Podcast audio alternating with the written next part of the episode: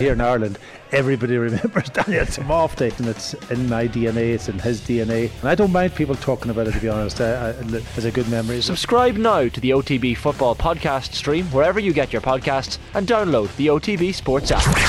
The Lunchtime Wrap on OTB with Deliveroo. Food, we get it.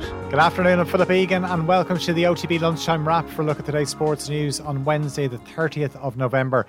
Professional contracts will be introduced to the Women's National League for the first time next season. It means professional players in the league will be subject to the same standard player contract and minimum wage regulations as male players in the League of Ireland. That includes contracts of a minimum of 430 euro per week full time and 130 euro for part time, which were introduced earlier this month. However, clubs competing in the Women's National League will be under no obligation to offer professional contracts to players. Argentina will look to book their place in the last 16 at the World Cup this evening. The South American champions have to beat Poland in their final group game to guarantee a place in the knockout stages. Poland are top of Group C and will qualify if they avoid defeat. A draw may also be enough for Argentina, but that depends on the result between Mexico and Saudi Arabia. Saudi Arabia will guarantee qualification with a win.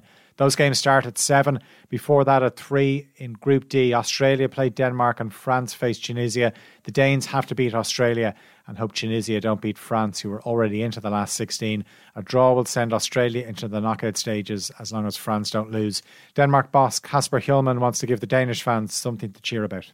Every time there's a World Cup, we see the big emotions and what football really is about the big celebration of the game, how much it means to the players, how much it means for the people around the world. Wales legend Neville Southall doesn't expect Gareth Bale, Aaron Ramsey, or Joe Allen to retire from international football following their exit from the World Cup last night. A 3 0 defeat to England ended Wales' first time at the tournament in 64 years. Southall says the trio are still needed, though. That's not the way they want to go out of the tournament. The three big names will have unfinished business. They'll be driven on by that because that's not the way they want everybody to see themselves on the pitch. I think they'll they'll drive the others on because they'll be hurting. Belgian boss Roberto Martinez has accused some media outlets of creating fake news around reports of infighting between players after their shock defeat to Morocco. He's played down those claims, saying he believes some journalists are trying to damage the team's chances.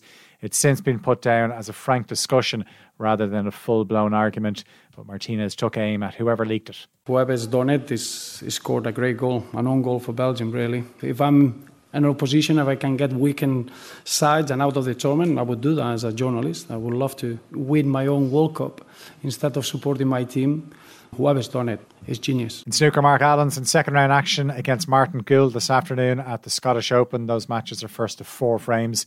In tennis, Spain's Fernando Verdasco has been given a two month doping ban. It's for failing to renew a therapeutic use exemption to continue using a drug created to treat ADHD. The International Tennis Integrity Agency says Verdasco, who once reached the Australian Open semi finals, didn't intend to cheat. And William Mullins has ruled Galopin Des Champs out of the King George Chase at Kempton on St Stephen's Day. The current favourite for the Cheltenham Gold Cup will run instead in the John Durkin Chase at Punchestown on Sunday week. The Lunchtime Wraps brought to you in partnership with Deliveroo, delivering matchday meal deals throughout the World Cup. Deliveroo food, we get it. The latest sports news in a bite sized podcast, the OTB Lunchtime Wrap, available every weekday on the OTB Sports app.